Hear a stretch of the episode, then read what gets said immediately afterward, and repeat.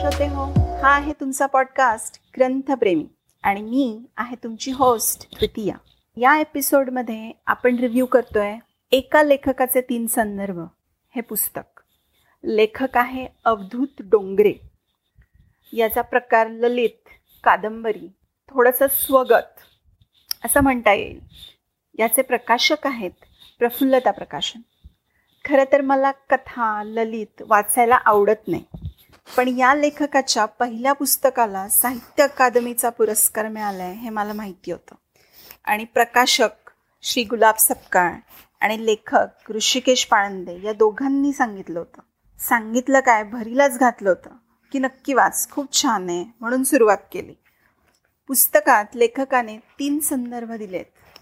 पहिल्या दोन कथा खरं तर ते संदर्भ आहेत. आता संदर्भ म्हणजे नेमकं काय? हे सांगणं मला जमणार नाही.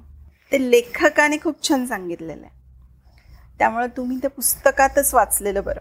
असो.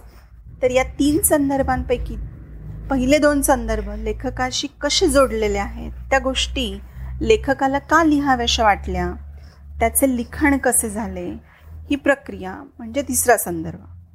पण तो तिसरा संदर्भ मी सांगतीये तेवढा बोरिंग किंवा कंटाळवाना नाही आहे लेखकानं तो खूप इंटरेस्टिंग लिहिला आहे अगदी पहिल्या दोन संदर्भांसारखा किंवा पहिल्या दोन कथांसारखा. तिसरा संदर्भ वाचताना आपला गोंधळ उडतो. कधी कधी फुल बाउन्सर जातो. तर कधी जाम हसवतो. हा विषय. म्हणजे तिसऱ्या संदर्भाचा विषय. की मी हे सगळं का लिहितोय? इति लेखक. हा विषय देखील कोणी मराठी तरुण एवढ्या साध्या आणि तरीही वाचनीय पद्धतीने लिहू शकेल असं अजिबात अपेक्षित नव्हतं मला. पण लेखक पहिल्या दोन गोष्टींमध्ये आणि अगदी तिसऱ्या संदर्भामध्ये देखील छान रंग भरतो. पहिल्या दोन गोष्टी खूप वेगळ्या नाहीत पण त्यांची मुख्य पात्रे आपल्याला आपल्या आयुष्यात भेटणारी अशीच आहेत आणि ती खूप प्रामाणिकपणे बारकाव्यांसकट लिहिलेली आहेत. प्रत्येक पात्राचा एखादा विकनेस आहे जो वेगळा आहे रिअल आहे खोल आहे. या दोन्ही गोष्टींमध्ये नकळत लेखक काही महत्त्वाच्या मुद्द्यांवर भाष्य करतो. त्या मुद्द्यांकडे आपलं लक्ष वेधून घेतो. उदाहरणार्थ लहानपणी त्या मुलीला काही विक्षिप्त वासनांध पुरुषाचे आलेले अनुभव. या अनुभवामुळे मुलीवर होणारा दूरगामी परिणाम. हे असे मुद्दे याच्याकडे लेखक आपलं लक्ष वेधतो. लेखकाची भाषा या पिढीचं प्रतिनिधित्व करणारी आहे. पण लिखाणाची शैली खूप वेगळी आणि युनिक आहे. भाषा विनोदी बिनधास्त साधी आणि पुढे वाचत राहावं वाचतच राहावं असं वाटणारी आहे. लेखक एखादा प्रसंग किंवा एखादी जागा खूप रंगून खोलात जाऊन सांगतो. कधी खूप पाल्हाळ लावल्यासारखं मुद्दाम लिहितो. पण मध्येच खूप पोट धरधरून हसवतो पुस्तक हातात घेतल्यावर खाली ठेवावं असं वाटत नाही. गोष्टी खुलवण्याचं कसब लेखकाकडे नक्कीच आहे. एका बैठकीत आपण हे पुस्तक संपू शकतो.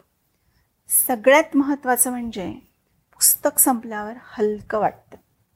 छान रिफ्रेश झाल्यासारखं वाटतं.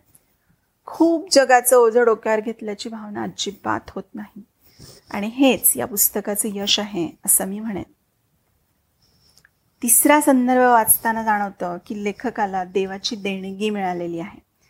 कारण असं लिखाण किंवा अशी शैली कोणी प्लॅन करून नाही करू शकत. हे लिखाण मनातूनच कागदावर झरझर उतरत असावं एखाद्या कलाकारासारखं. लेखक अगदी सहजपणे कुठलंही पात्र किंवा नाव घेऊन त्याच्याभोवती कथा रंगवू शकतो. आणि तेही अगदी सहज विनासायास हे स्किल म्हणजे दैवी देणगीच नव्हे का? शब्दांबरोबर लेखक अक्षरशः खेळतोय असं वाटतं. अतिशय नवीन वेगळं आणि दर्जेदार काही वाचायचं असेल आणि डोक्याला शॉर्ट नको असेल तर हे पुस्तक नक्कीच वाचा. आणि माझं बोलणं जरा विचित्र वाटत असेल आज तुम्हाला तर त्याचं सगळं श्रेय लेखकाला आहे. कारण मी आत्ताच पुस्तक संपून उठली आहे दुसरी गोष्ट म्हणजे लेखकाच्या शिव्या वाचताना घृणा न वाटता खूप हसायला येतं. कारण बऱ्याच शिव्या त्याने स्वतःलाच दिल्या आहेत. तर श्रोते हो आजचा हा रिव्ह्यू तुम्हाला कसा वाटला हे मला नक्की कळवा. लवकरच भेटूया एका नवीन एपिसोडमध्ये एका नवीन पुस्तकाबरोबर.